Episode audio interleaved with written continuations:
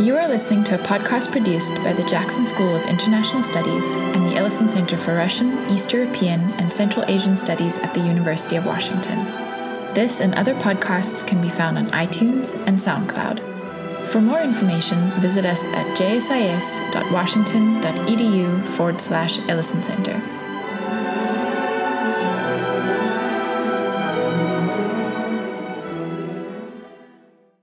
Hello, welcome to today's talk. We have Professor Lucan Way, uh, Professor of Political Science at the University of Toronto, who has written two books and is on his way to writing a third one and already has a book contract.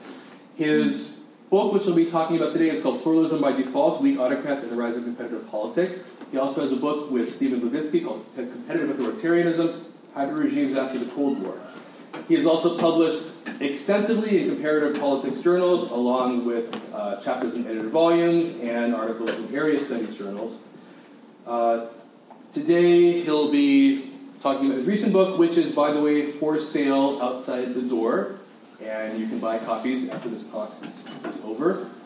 Uh, Professor Way is also the co-chair of the editorial board of the Journal of Democracy, which it seems like you uh, publish there every other month. Exactly.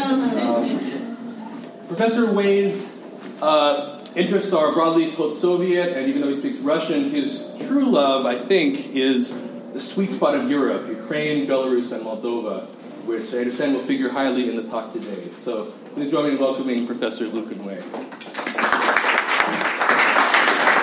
So, um, thanks, Scott. Uh, Scott has uh, been very kind. He's one of these people who I email him about. For a while, I was emailing him about once a week with questions on Kyrgyzstan, and he always responded, you know, very politely, and at least show his exasperation with me, you know. Anyways, um, so it's great to be here. Uh, thank you so much uh, for coming. Um, I want to talk about my book today, which uh, is Pluralism by Default. Basically, uh, the big puzzle, the sort of macro puzzle that this book examines, um, is why, after the end of the Cold War, there emerged a number of, of democracies or near democracies among countries that most political scientists would be considered having weak prerequisites for, for democracy. You know, economically underdeveloped, weak rule of law, weak external pressure for democracy. Um, among these sort of uh, among less developed countries, we had a doubling of the share of the, among those countries of democracies among these countries that, you know, in a sense, are with, uh, had weak democratic prerequisites or, or, countries without democratic prerequisites. And specifically, I'm focusing on sort of explaining variation among, uh, focusing on three cases in the former Soviet Union, uh, Moldova, uh, Ukraine, and Belarus. This basically shows you um, here is the number of turnovers, the number of times that incumbents fell from power, and this is the uh, Freedom House score for democracy. And we see in the basically a one is sort of democratic heaven, seven is democratic hell, and um, and Moldova and Ukraine are much closer to democratic heaven, whereas uh, Belarus is much closer to authoritarian hell or whatever you call it. And so basically, this book looks at you know, why these two cases were more democratic, whereas Belarus was less, and also more broadly how this theory applies to the rest of the former Soviet Union. And to understand sort of, you know, when we typically think about democracy, most um, political scientists, you know, uh, have looked at sort of um, the positive factors. You see, democracy is a, is a, a, success, you know, a success. It's a product of mobilized civil society, um, democratic leadership, George Washington, Nelson Mandela, or alternatively, um, well-designed institutions, like parliamentary regimes, you know, versus president, you know, parliamentary uh, institutions are good, presidential regimes are bad, or else um, some argue that it emerges out of a democratic culture, right? And these are sort of seeing, so basically democracy as an achievement, right, of sort of these positive factors. I want to look at it from the other end and see, actually argue in this book that pluralism, in many cases, emerges not from success, but from the weakness of authoritarianism. In other words, uh, rather than strong democratic forces. And that in Moldova and Ukraine, I think in elsewhere, like the uh, sub-Saharan Africa, some of the most democratic places um, are not those where you have particularly strong civil society, democratic leadership, or well designed institutions, and they instead, such places emerge out of underdeveloped ruling parties, dysfunctional state, and divided society. So, in other words, this pluralism emerges from the failure of authoritarianism rather than the success of democracy. Now, this question of you know what explains greater or lesser democracy in the former Soviet Union has been examined by a number of people. Uh, probably the dominant theory relates to constitutional design, and here the idea is that um, countries with more presidential regimes, uh, countries in which power is centered in the president, um, tend to tend to fare less well than countries um, which have parliamentary regimes in which um, power is more distributed among a parliament. Um, and you know this this uh, theory has some validity, but if you actually look at the cases closely, we find that rules are often ignored, and oftentimes authority, um, the constitutions themselves are a product of authoritarianism rather than constitutions creating authoritarianism. So the super presidential constitution in 1993 in Russia was imposed after Yeltsin had bombed parliament. In other words, you know, it was a product of authoritarianism rather than its cause. So I think the causal arrow is going the other way. Um, Henry Hale has similarly, in a different time of argument, argued that competition emerges out of two term limits. Here he argues that uh, term limits, which exist in the United States, obviously create um, competition um, because the old incumbent has to leave power, creates room for, for new people. But in fact, um, most turnovers in the former Soviet Union occur in the first term, i.e., before um, term limits took effect. And it, this theory doesn't explain why, why, why most incumbents in the former Soviet Union just simply sidestepped term limits, and only five abided by them. So, in other words, this question of term limits raised the question why do some abide by them and others ignore them? Um, civil society is another approach. I mean, this is particularly in the case of Ukraine. I'm sure most of you read the news. You see, you know, people in the streets. Um, and, you know, indeed, civil society does play a role in Ukrainian politics. But if we look more closely, we find that it does not explain the most important, the most key factor of these uh, protests, which is their size. In other words, surveys of, of protesters showed that 90% came on their own, were not organized by civil society, student groups, or, or whatnot. They came more or less spontaneously. So civil society really doesn't explain mass protests in the former Soviet Union.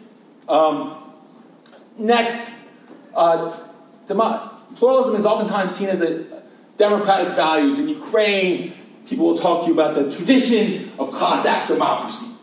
And in Belarus, which is more authoritarian, they talk about a collectivist mentality. But the problem with cultural explanations is that most countries have multiple traditions. So the question is, which you know which tradition do you choose? I mean, you know, any number of traditions. For example, in Belarus, um, you can think about uh, the Lithuanian Polish Commonwealth in the 17th century. Um, why is that not their tradition? Why is it a collectivist tradition? And indeed, there's almost no evidence that Belarusians are, as a population, support democracy less than they do in Moldova, Ukraine. And furthermore, protesters in a lot of these demonstrations are not themselves very democratic. So surveys showed that in 2004, during the Orange Revolution, a minority supported multi-party democracy. Right. Finally, people have argued, well, it's a product of democratic leadership that what creates uh, pluralism and democracy in these places is that you have good guys in power, people like Nelson Mandela, George Washington, who willingly give up power. But the problem with this theory is that Moldova and Ukraine, you've had eight different leaders. So, and they all, it's all, they've all been more, demo, you know, they've all, it's all been more democratic under all these leaders. Quite, so it seems like a, a stunning coincidence that Moldova and Ukraine just happen to produce leaders who are consistently over time, over this 25 years, since the end of the Soviet Union, more democratic than Belarus, right? So it's just not very plausible that they're just, you know, there's no reason to think that Moldovans and Ukrainians are any nicer than Belarusians. Belarusians are very nice too. So, um, okay, so instead, my theory focuses on pluralism by default. And pluralism by default is defined as cases in which political competition emerges out of weak authoritarian institutions rather than democratic strength. In other words, um, it's rather than seeing these countries as emerging democracies, as much of the literature has seen them, we, it's better to see them as, um, as weak authoritarian regimes. So to give you sort of intuitive sense of, of my argument, I'm going to talk about this guy, who you know, many of you probably never heard of, Leonid Kravchuk. Now he's known, he was the first president of Ukraine, came to power in 1991, uh, and he was known because he was the first former president. In other words, he was um, he lost an election in 1994 and left power. So that was considered an important element uh, in the sort of what people call the consolidation of democracy in Ukraine. So, you know, this seems like, um, so you think, oh my God, what a nice guy. He gave up power willingly. Well, then, I was, if you look more closely, it actually becomes more complicated. Because as he admits in his memoirs, in 1993, he decided, late 1993, that he was going to cancel elections and shut down Parliament. And he even sort of announced a date, a date he was going to uh, announce this on television. But then something funny happened on the way, right, to doing this. Was that he met with his security officials, he met with his um, military, and they said, President Kravchuk, you know, we just simply do not have the capacity to do this. Basically, the police were too underpaid, the military, you know, lacked the motivation. They, they basically would not be able to carry out, you know, shutting down Parliament.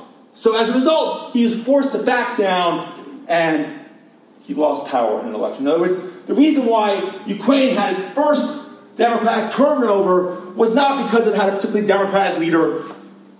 He had very did not have particularly strong institutions, but the state, the state was too weak to carry out authoritarianism.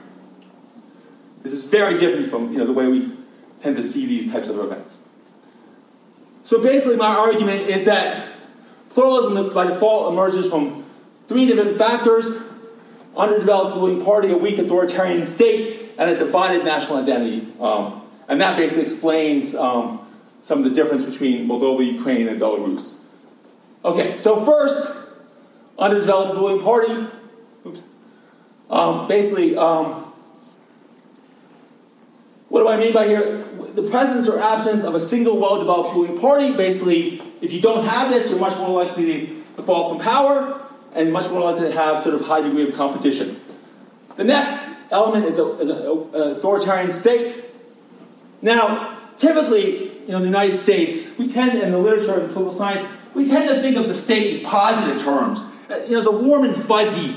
It gives us health care, it protects human rights. You know, this is how the state has, has been sort of seen in political science the last 25 years. I'm not talking about this state. I'm talking about another state, a sort of early modern state that's primarily involved in repression and control over economic resources. And basically, my argument is that um, that in cases um, where the state, you know, so how do we identify the state? You know, is it well funded? Does the state have um, you know discretionary control over the economy? And basically, the argument is that competition partially moves emerges from the fact that the, that the security apparatus is relatively weak and underfunded, and the state um, does not control um, the economy. Finally, oops, um, notion of arguments about national identity that uh, argue that polarized division between um, in countries in which there exists a polarized division between groups that can plausibly gain power, you're more likely to have. Um, it's going to be much harder to um, consolidated authoritarianism. Okay. So basically, how does this work? In a, a weak ruling party that encourages elite defection, it's more likely that incumbents will face opposition, opposition from their allies, even when the opposition is otherwise quite weak. In case of weak authoritarian state, these are cases in which there's weak capacity to steal elections, the, the incumbent will have a harder time suppressing opposition. And finally, divided national identity. The argument is that polarized divisions basically make it easier for opposition to mobilize support against the incumbent because they're not fighting for some abstract goal of democracy, but, but uh, national unity or fighting for the nation. In other words, it's generally seen as easier to mobilize along nationalism than it is um, along more sort of abstract notions like democracy. Uh, and what the divided identity does is it provides a, a built-in source of, of, opposition mobilization that the opposition is able to use even when it lacks other sort of uh, material or repressive source resources. Okay, so that's basically the theory. Um, now, the, I examined two puzzles in this book. The first is, you know, what explains variation across cases? Why is Moldova and Ukraine more democratic consistently across time than Belarus? And then a second puzzle is within cases. Why do we see variation over time in each case? And basically, my argument is that the existence or absence of national divisions explains um, what, you know, the national divisions in Moldova, Ukraine explain why you have more competition than in Belarus, and whereas a relatively united national identity in Belarus explains why it was easier to consolidate authoritarianism.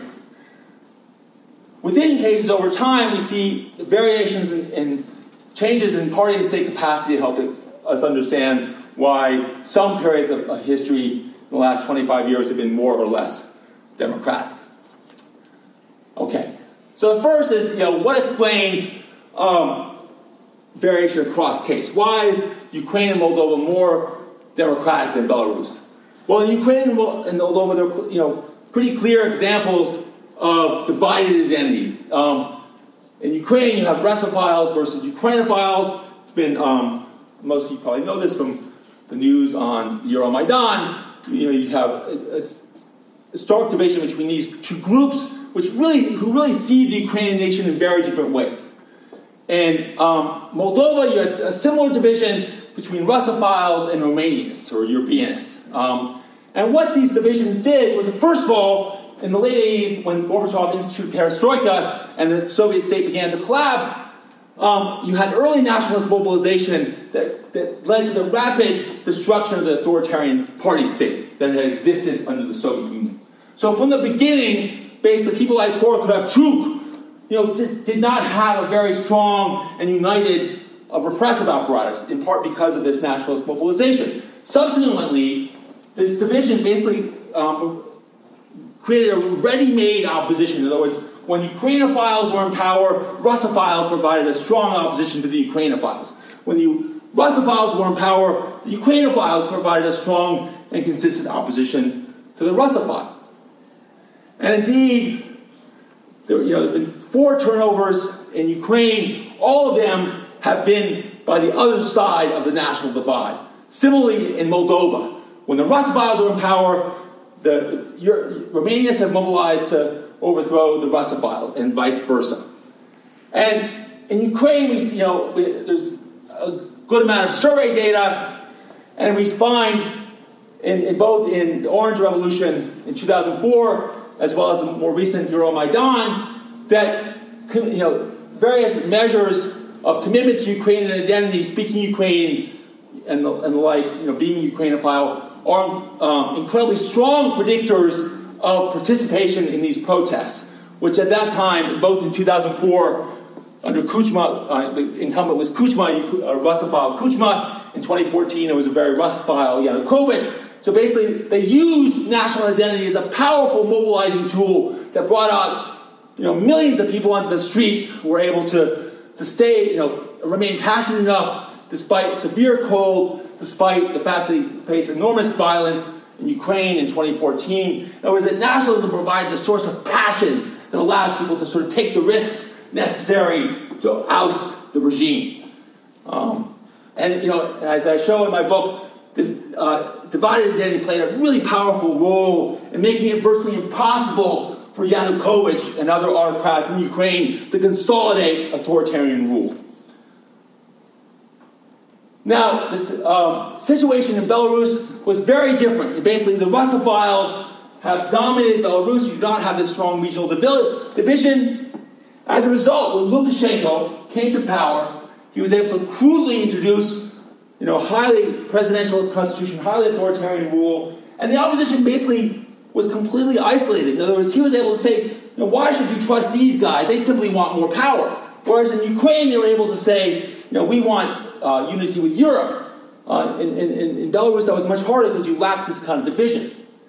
Um, and furthermore, because of uh, Lukashenko's strong ties to Russia, he was able to get enormous aid from Russia, sort of unprecedented aid from, the, from Russia, which was in turn, he had uh, far more access to economic resources than did Belarus, than did Moldova and Ukraine, which were isolated by Russia. So both of these factors, the weak opposition um, and, and Russia's support, you know, made it much easier for Lukashenko to consolidate authoritarian rule, which is basically what we still have today, unfortunately. Um, he's been in power longer than any autocrat outside of um, Central Asia. Central Asia, they tend to stay in power longer. You can talk to Scott about that. Okay. So then the next question is that's a cross case. But within these cases, you see, um, you know, variation over time. And so the book looks at, you know, why, in, in all these cases, you see some degree of variation over time. Um, so, uh, you know, Belarus was more competitive in the very early 1990s, less so later on, and Moldova and Ukraine really sort of stark variation across time. Um, and I have, you know, indicators of this, and I go through extensively in the book in terms of how I code these. Um, so the question is, what explains this variation? Now here I think this is where party and state power do a, a pretty good job. Basically in Belarus, um, I mean, you had the consolidation of authoritarian rule. What happened is basically when Gorbachev was in power in the late 80s, he, um, the Soviet Union, as many of you know, had a strong centralized economy. Gorbachev systematically dismantled the mechanisms of central economic control. So Lukashenko comes to power in 1994, he literally has to recreate them.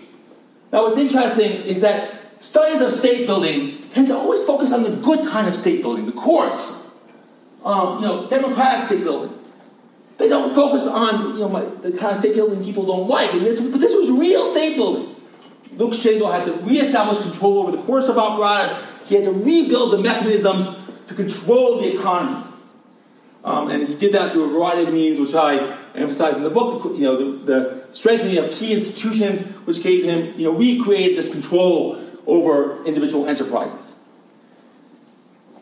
In, in Moldova and Ukraine, um, there was a bit of state building, um, but here the difference was really over whether or not the incumbent was backed by a single party, relatively institutionalized party, or not. Basically, in a nutshell, um, when the incumbent uh, uh, came to power with a relatively institutionalized party, he was much less likely to face opposition from within. When, by contrast, an incumbent came to power as a coalition of multiple parties, as in Kravchuk, as Yushchenko, um, he, there, in those cases, they faced much greater competition from within, and it was you know, very hard, almost impossible, to consolidate a authoritarian rule. So again, in essence, national division is explained differences between Belarus and Ukraine differences in, in organizational or state and party capacity over time, explain variation across time in these two cases, and that's really the, the, what my book is trying to show. Okay, so what about the rest of the former Soviet Union? And also, you know, um, I think this argument travels to sub-Saharan Africa. But um, the rest of the former Soviet Union, here we have, again, the Freedom House score here shows its average. Um, here we have the number of turnovers. So the more turnovers, the more competitive. The lower the Freedom House score, the more democratic. Um, and we find, you know, a rough correlation between the degree of splitness and, and organizational capacity and the degree of competition. So in Belarus, Moldova, and Ukraine, as we just talked about, the low split I think really explains um, why you have uh, greater authoritarianism in Belarus than in Moldova, Ukraine. Within the Caucasus, um, you know, you have basically similar coding along the national split variable, which I can explain. Um, but you know, Georgia has been both the most democratic and also by far the weakest in terms of state and party capacity. You know, somewhat of a correlation in, in, in Central Asia. Um, Kyrgyzstan works really well. Um, you know, Tajikistan, you know, does not work for our argument. There you have really weak um, state party capacity, but nonetheless a very consolidated you know, relatively consolidated authoritarian regime with only one turnover. So, um, so you know, there are cases that don't work for my argument, um, which I would see, as a good sign because it indicates that I'm not just like tautology. I mean, I love tautology. Don't get me wrong, but it's somewhat comforting to know that your argument is not completely tautological. Um, okay, So that's one aspect. So, there's a rough correlation across space in terms of um, my outcome, competition, and uh, pluralism by default. Um, I also look at this theory, you know, really this is a theory of incumbents, right? In other words, incumbents backed by stronger parties and states and do not, that do not face societal divisions are, are more likely to sort of remain in power and impose regimes that are less competitive. And indeed, I sort of looked at all incumbents between 1992 and 2014, and I find a very strong correlation between these factors and the length of time they stay in power.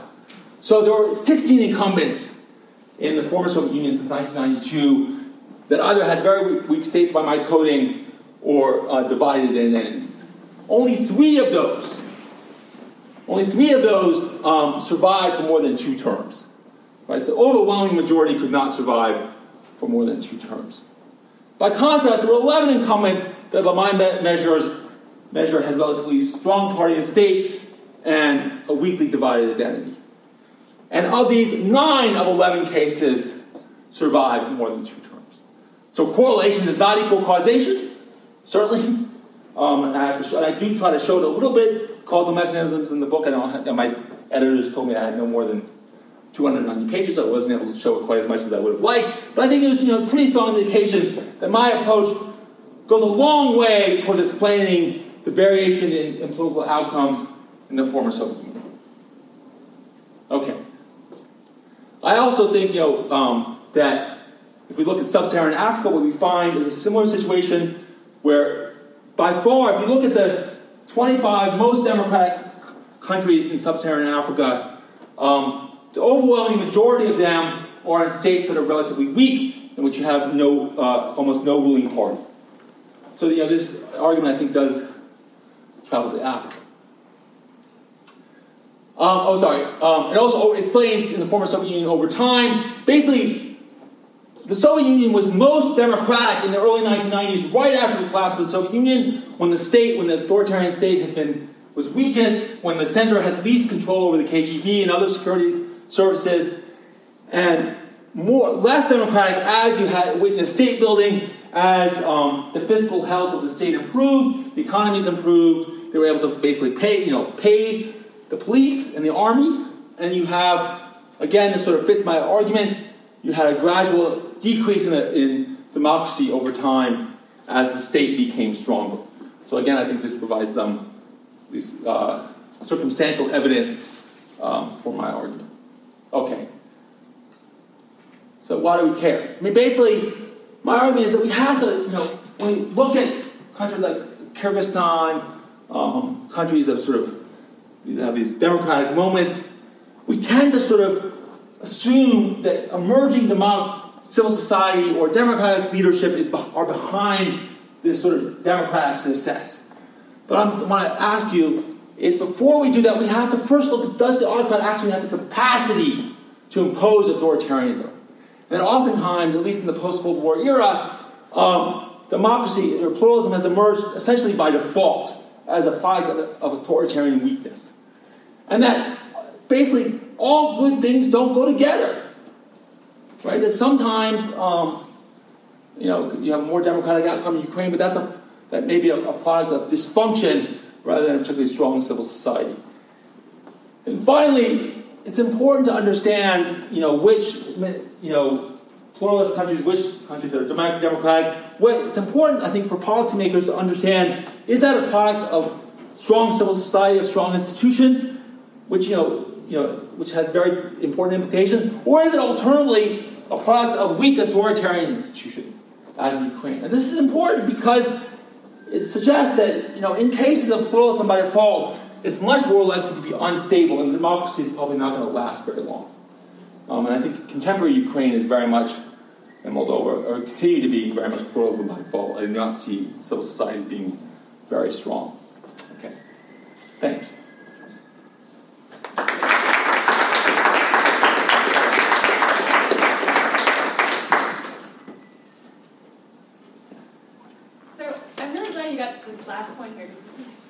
On my mind the whole talk, this idea that the pluralism that you're talking about here might be inherently unstable. Because thinking about those factors that you laid out, the first thing that came to my mind was why not civil war? why does this end in any sort of period of pluralism at all instead of immediately transitioning to something entirely unstable and violent? So I wondered if you could speak to what that might be and, and whether it is the sort of third, fourth factor of some sort of Russia support external thing, or, or what is a factor that might explain the, at all the period of pluralism before Civil War? Um, well, you know, I think you know I, I do address this. I mean, um, in my book, I mean, there's um, I mean, a little bit. I mean, basically, what you have is kind of inverse U, right? That you know, sort of weakness um, encourages competition to a certain point. But once it does, you have the breakdown in social order, as in Tajikistan, you know, obviously does not um, uh, uh, promote pluralism, right? Um, so there's clearly, you know, I'm not saying that um, weakness always, you know, extreme weakness, obviously, the RC, and there's plenty of examples.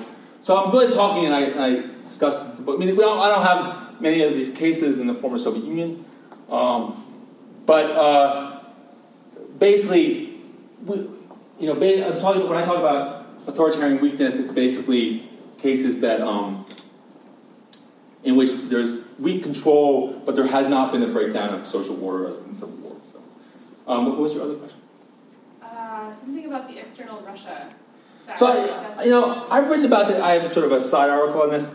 I mean, I think that I think in, in Belarus, Russia was very important, but Belarus is a is a unique case because Russian economic support was so overwhelming, much more than in any part of the former Soviet Union. In general, I think that the impact, Russia's impact, despite what uh, Ukrainian opposition will tell you, you know, see Putin behind everything. You know, Scott's working on a book on conspiracy theories. You know, if you go to Ukraine, Putin is responsible for all ills in Ukraine. I actually don't see. I don't see that he has as much that much of an impact. I just don't see it. I mean, um, you know, having studied these cases very closely, so I think it tends to be overestimated. I mean, it's certainly a factor, but I think sort of domestic factors tend to be much stronger in determining regime outcome. Um, for among other reasons, you know, Putin really actually doesn't care that much whether these countries are democratic or not. So. All right. Um, I find this argument about uh, split identity to be uh, very intriguing and, and uh, uh very uh, persuasive in the few cases that I have some familiarity with. So here's the question.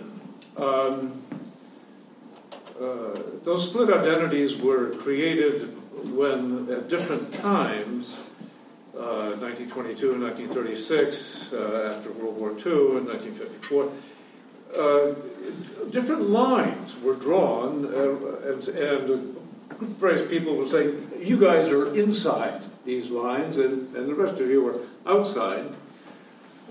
So, how do you explain or just I, I, just want your thoughts on why certain lines are accepted. Uh, Estonia, Latvia, Lithuania, Moldova, uh, and so forth. A lot of these things are, are, really very, very recent. And within those lines, you have different ethnic groups and all sorts of alternative identities. You've got groups like the Chechens who say, we don't accept these lines. We have Nagorno-Karabakh. We, we have all this mess in Central Asia where the lines are, are very difficult to understand.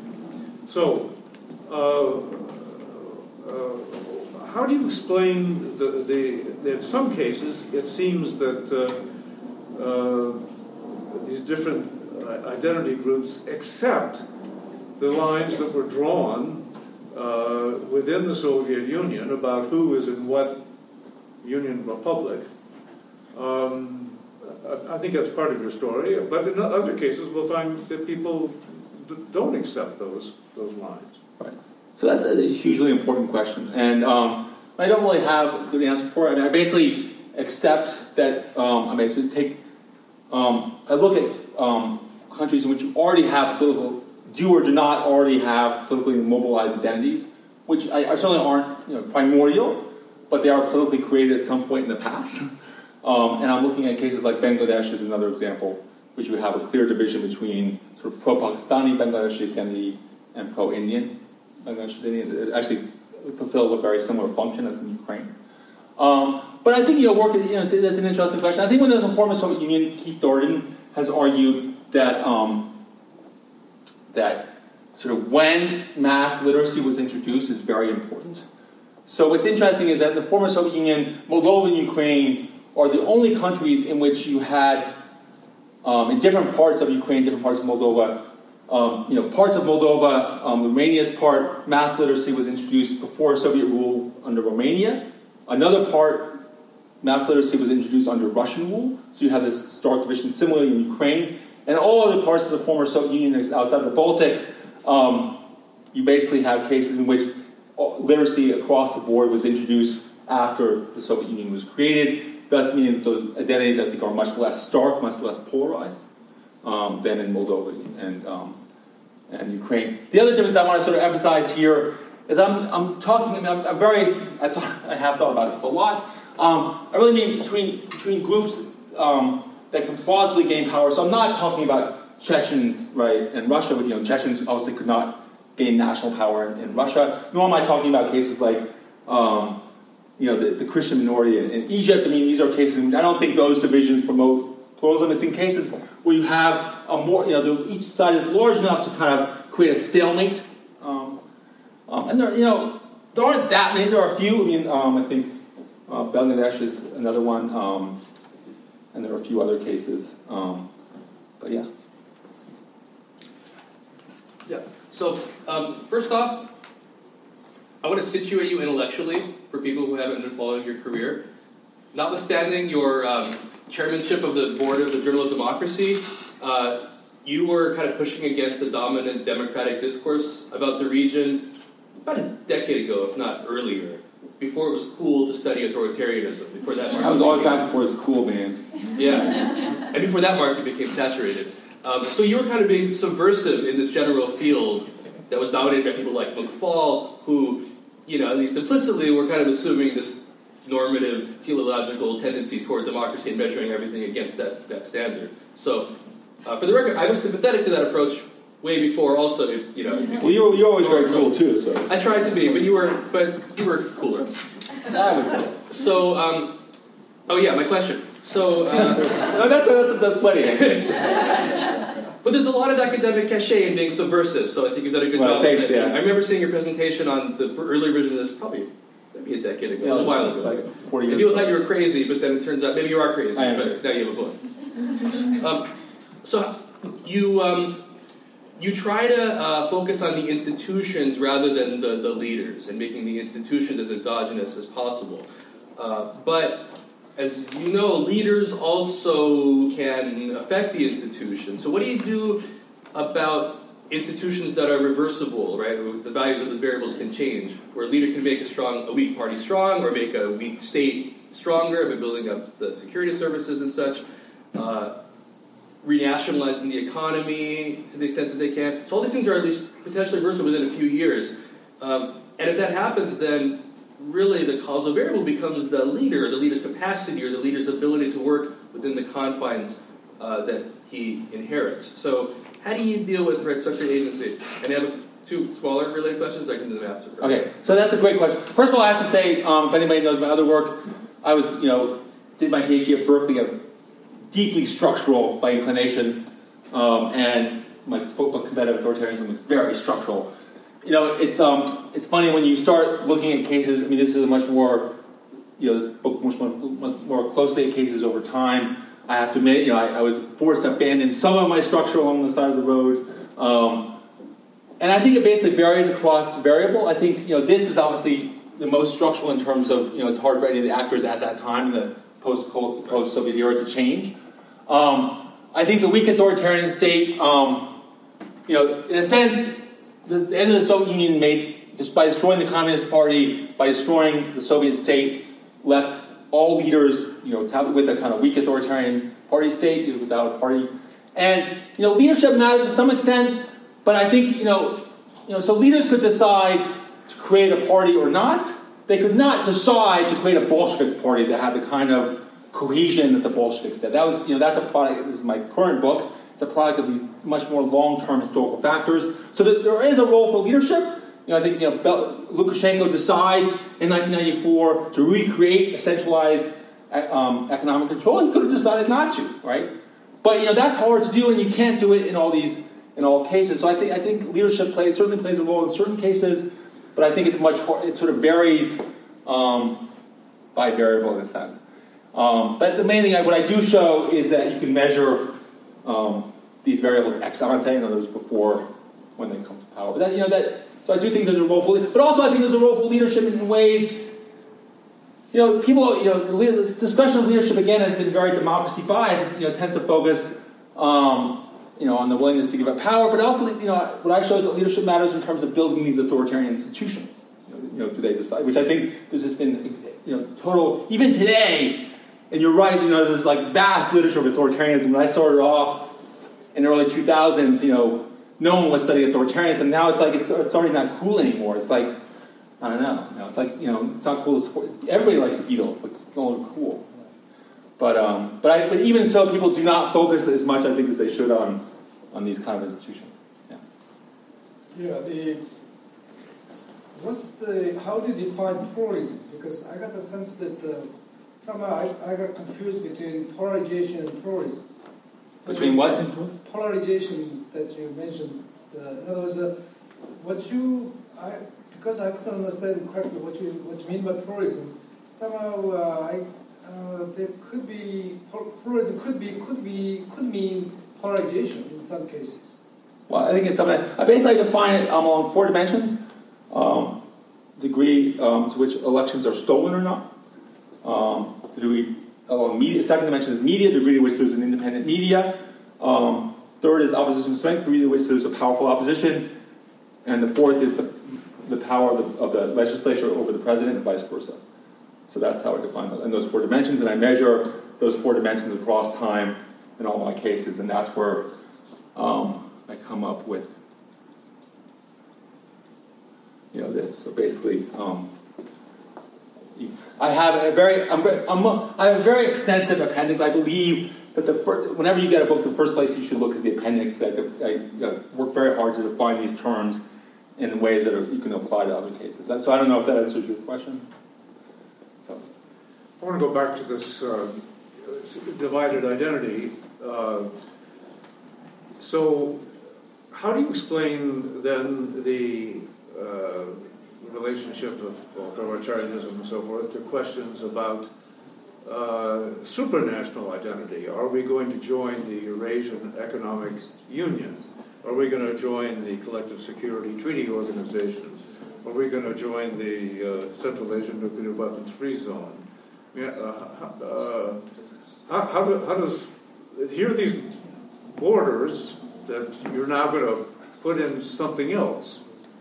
Um, know, just so I think you know that in, in Moldova and Ukraine, I mean, one of the things that makes those divisions so powerful, which in a sense I think they're more powerful than in Central Asia, is precisely because this division taps in not um, not simply to these particularized regional identities like simply Eastern Ukraine versus Western Ukraine, but a larger kind of view of Ukraine's place in the world. Is it part of Europe or is it part of the Russian sphere of influence? And I think that's in a sense what makes it such a sort of you know what, what makes people passionate about it because I mean people are really passionate in Moldova, Ukraine. Are they part of Russia? Or are they part of Europe? And that's something that people are willing to die for. So I think that's very important um, distinction. That's not true in all cases, but I think at least in these cases, um, it's very much linked to these divisions. Um, so.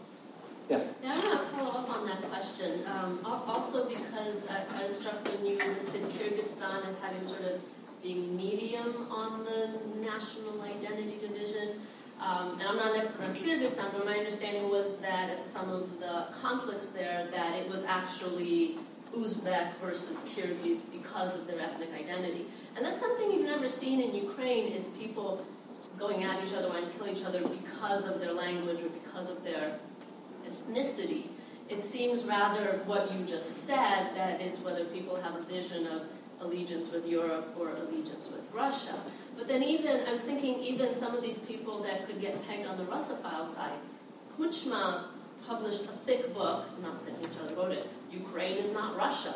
And it seems like all these people that maybe could get put on the Russophile side were still strategically um, being Ukrainophile to some extent in terms of consolidating their own power. So, sort of how much Is it, is it just that there's the potential for identity to be mobilized anywhere?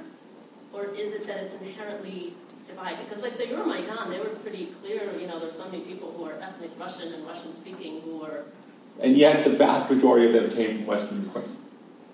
Uh, you know, uh, you know, yes, I mean, you know, you know, nothing will get a Ukrainian diaspora more angry in Toronto than if you talk about it than you talk about a divided Ukraine. But the, the data is just so overwhelming. Um, yeah, sort of going backwards.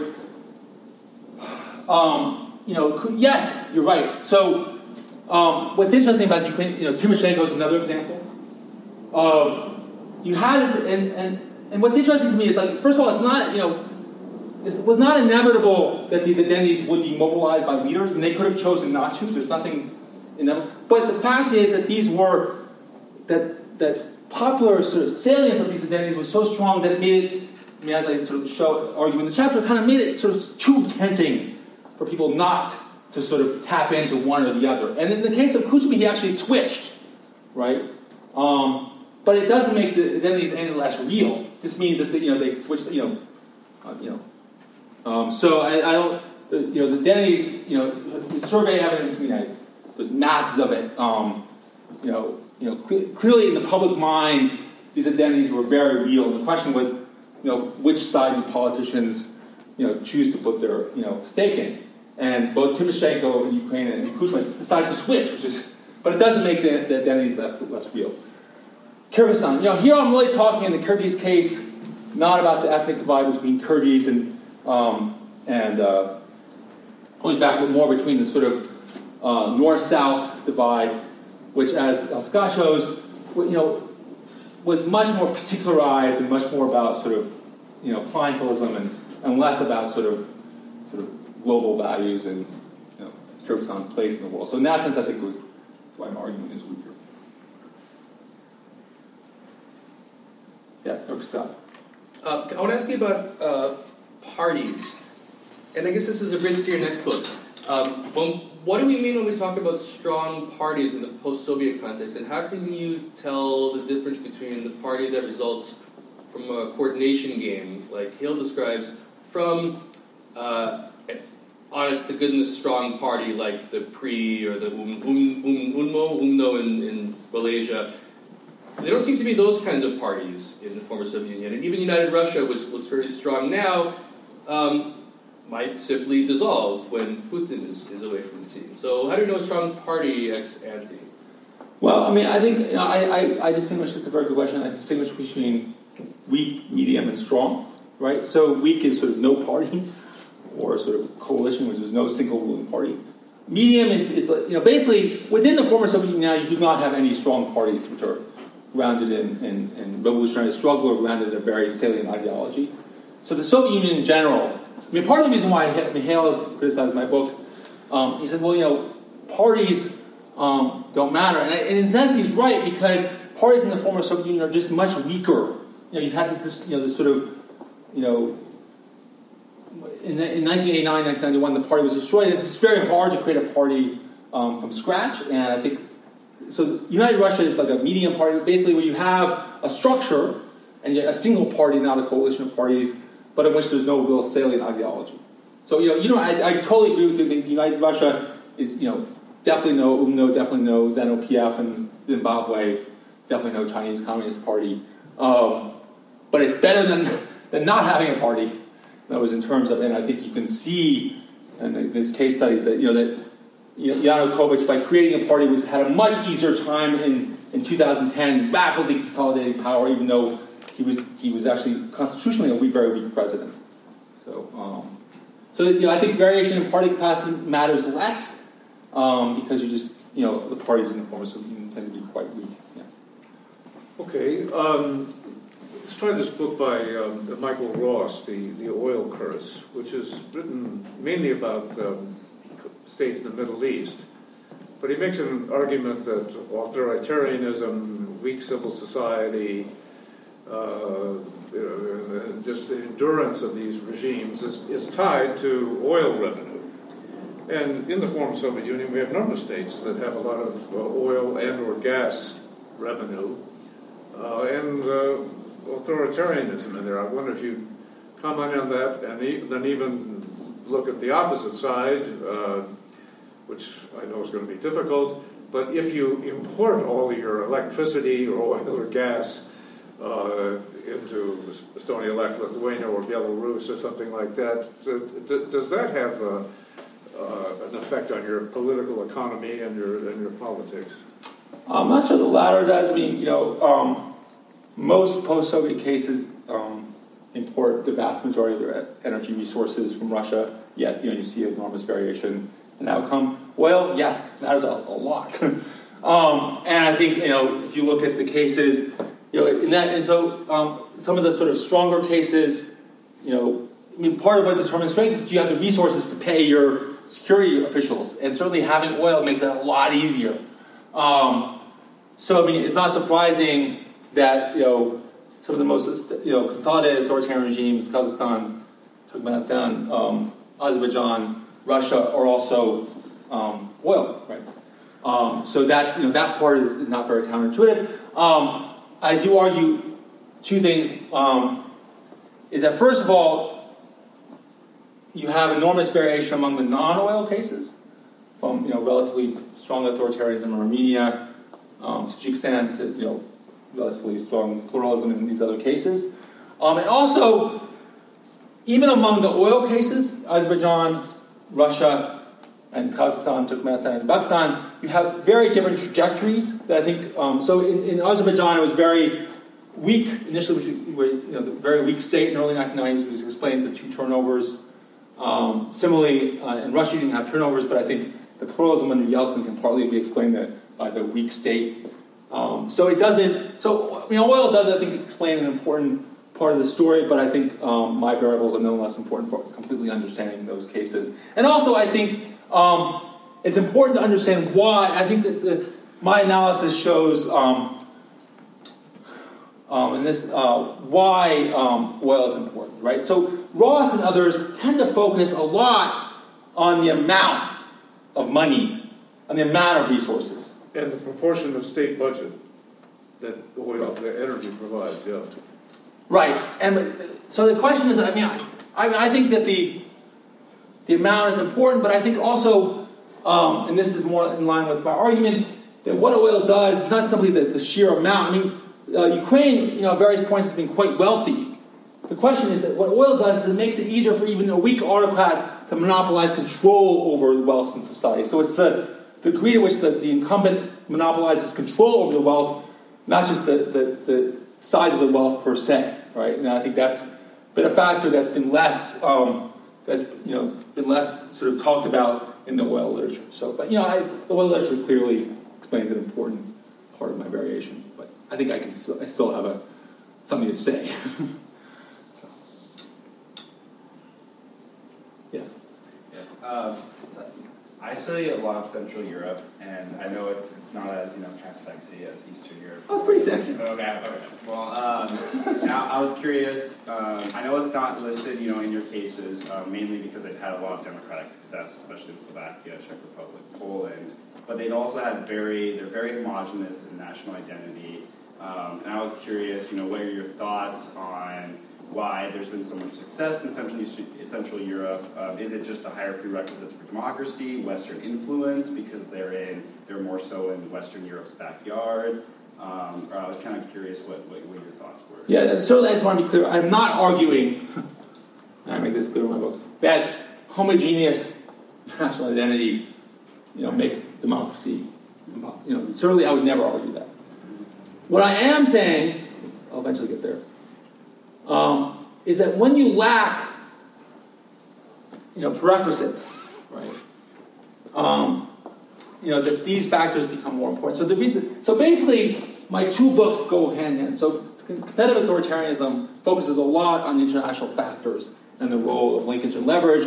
And, and as I argue, hope convincingly, in Central Europe, the EU played an enormously important role and therefore, the causal mechanisms are just really different, right?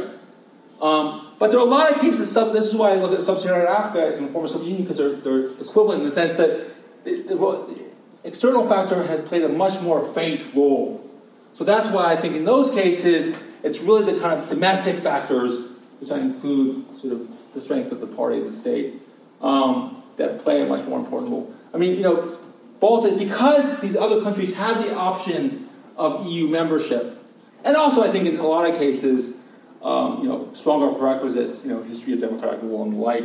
Um, know, this was, it was really not this kind of dynamic. So, you know, I just, you know, so I'm not trying, I'm not certainly not explaining democracy writ large. I'm saying what explains these kind of hard cases that you would not expect democracy. And this is, I think, my theory helps us explain that small but important set of cases. So this is not like supposed to replace all or you know, I'm not saying that economic development doesn't matter, that civil society doesn't matter. I'm saying that in cases where civil society is weak, oftentimes pluralism and democracy is a function of authoritarian failure. So, yes. This might be an appendix question, but I wonder if you could speak just a little bit about your data sources and your your choices of information on measuring some of these variables. Um. So you know, um, I basically um, I mean, some of them come from, you know, um, I mean, you know, from a variety of sources. I mean, some of these there isn't. Um, I, you know, there wasn't a data set on on party strength, and that was, you know, I had to look case by case. I mean, I have specific criteria, which I, you know, been a while since I looked at my book, but it's in the appendix. Try, there was, you know, I think you can sort of measure party strength, and so I, I look at in these cases, I sort of measure it sort of empirically. Um, for economic control, I, I, I used um, um, so EBRD data on degree of state control, and also and for resource wealth, I used you know World Bank data. Um, so um, it was sort of um, different for different cases. I mean, sort of um, so, but uh, it was a mix of different sources. But uh, you know, the, but the aim, you know, and certainly this could be improved. But I think the most important, I think, I think for me, because I was um, I really wanted to make sure that you know um, that you could identify these ex ante. I, you know, I do believe I'm sort of a traditionalist. I think believe in sort of independent variable, which is completely distinguished from the dependent variable. Um, and I think I do you know pretty good job. I'm trying to. So I'm, I'm sort of wrestling with Nora's first question about the notion of you know when does this tip towards social breakdown and civil war and that sort of thing, and then at the same time what, you just said about the, the idea that these are the hard cases where civil society really isn't doing much of the driving of the pluralism that we do see. And I guess what I'm wondering is, so is there kind of a, um, is there a big picture policy implication or like a normative, like so, so what, how do we handle then similar situations in the future or countries where we think, um, you know, weak civil society, if, if your argument's right, it seems like the, the, quote successes that we see in the former Soviet Union are not due to anything that has been done by outside forces. It's really sort of a fairly contingent set of things that are going on within the country. And I'm wondering if I'm, if I'm overreading that if that's overly pessimistic. Um, I, I, share a lot of your pessimism. I, I think that's true. I mean, not, mean, um, I don't think you know. I think that we, I'm not saying that you know we play no role, but I think there's very little evidence at least in the cases I know, that Western support has played a kind of decisive role. I mean, I don't know about your cases, Scott, but um, you know, I don't, see it. And, and, to the extent that it has, it was, it's been a function of the fact that the that the the um, the autocrats were so weak that you know, even a small push could sort of push them over. I mean, I do think, and I think it's an important question, which is sort of how you um, get beyond this sort of pluralism by default trap, as one of my colleagues calls it. You know, that um, into kind of sort of real democratic transition. You know, and I, am just not sure. I, I, I, certainly would hope. I mean, I would have actually expected if you had, you know, talked to me 25 years ago. Um, I would have expected a place like Ukraine that you know that over time experience with pluralism and competition would have sort of led to the kind of institutionalization of these rules of the game. But what's odd is that you just do not see it. Like it doesn't matter. It's like I mean, um, Ukraine has been they just been constantly, in Moldova as well, re arguing over the basic rules of the game. I mean, you just have not seen the kind of institutionalization of the, of the, I mean, it's been, you know, I was doing this volume on constitutions, and, and they talk about constitutional moments, which are like periods in which the Constitution is under contestation, being trying to be, you know, people are deciding the basic rules of the game. Ukraine, Moldova, they, it's been one large one long constitutional moment. They just have not been able to sort of every time someone gets a little bit more power, they try to, to you know, you know, overthrow the, the, the ox cart and restart again. And um, so I, I, would never say it's impossible, but it, you know, I have to say that I, I might have expected, you know, after a quarter century, it, it hasn't. One more. Um, this may be an unfair comparison, but uh, in in uh, Western democracies now, um, human rights, minority rights, along all sorts of lines that have not a lot to do with national identity, uh, gender issues, and uh, uh, on and on. Um, uh, I see something like that in the Baltic states uh, is there, uh, in any of these other cases, when you're looking for pluralism, do you ever find this kind of human rights based pluralism that citizens uh, have a constitution that says they're allowed to think of themselves uh, as Democrats, as gays, as Catholics, or whatnot, something that's, that's um, uh, couldn't be really identified as a, a, national identity. I mean, generally, I mean, what's interesting about these cases that they had a pretty weak state. So there's a lot written in the Constitution, but um, not enforced. I mean, I would say that um, you know it's interesting. I mean, um, I think to a certain extent that has also been by default. I mean, look at sort of Russian rights in eastern Ukraine. I mean, the, the, the Ukrainian state was never strong. Enough, you know, the right, Putin always complained. You know you know, oh, the Russians are being discriminated. Well, the state was never strong enough to really impose a kind of Ukrainianization language policy. And so, as a result, I can tell you, having lived in eastern Ukraine, you know, no one spoke Ukrainian. Um, and so, the, you know, it was, it was not the case in any way that Russian uh, rights were abrogated. But you know, I'm not sure that, that was because um, the Ukrainophile elites in Kiev were particularly nice people. It's because the state was you know, insufficiently strong to really impose that kind of policy. Um, and in terms of gay rights, you know, it's awful. So, as it is in the, all the former Soviet Union. All right, let's say we're done. There's still an hour before sundown, so there's time to go out and play. Uh, Thank you. I want to remind you that the books are outside, and Lucan will probably autograph them if you ask him nicely. Uh, and if you enjoyed this, you might enjoy a talk in two weeks on May 6th, and we'll have Evelyn Farkas, the former Deputy Assistant Secretary of Defense for Russia and Eurasia, who will be here. Uh, so please join me in thanking Lucan Way for flying all the way across the border.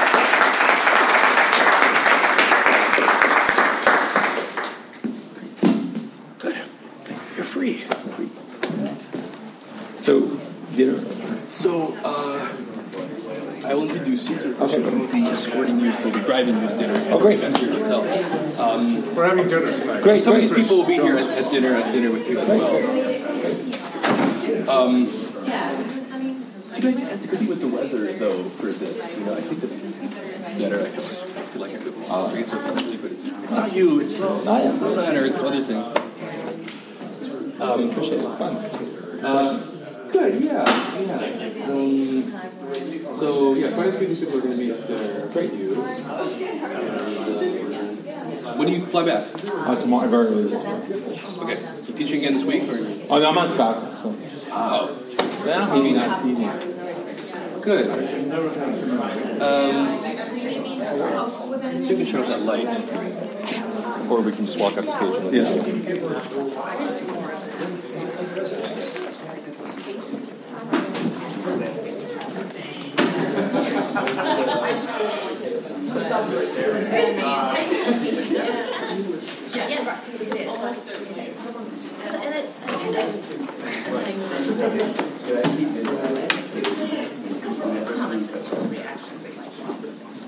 By the way, this Cockle podcast available on iTunes.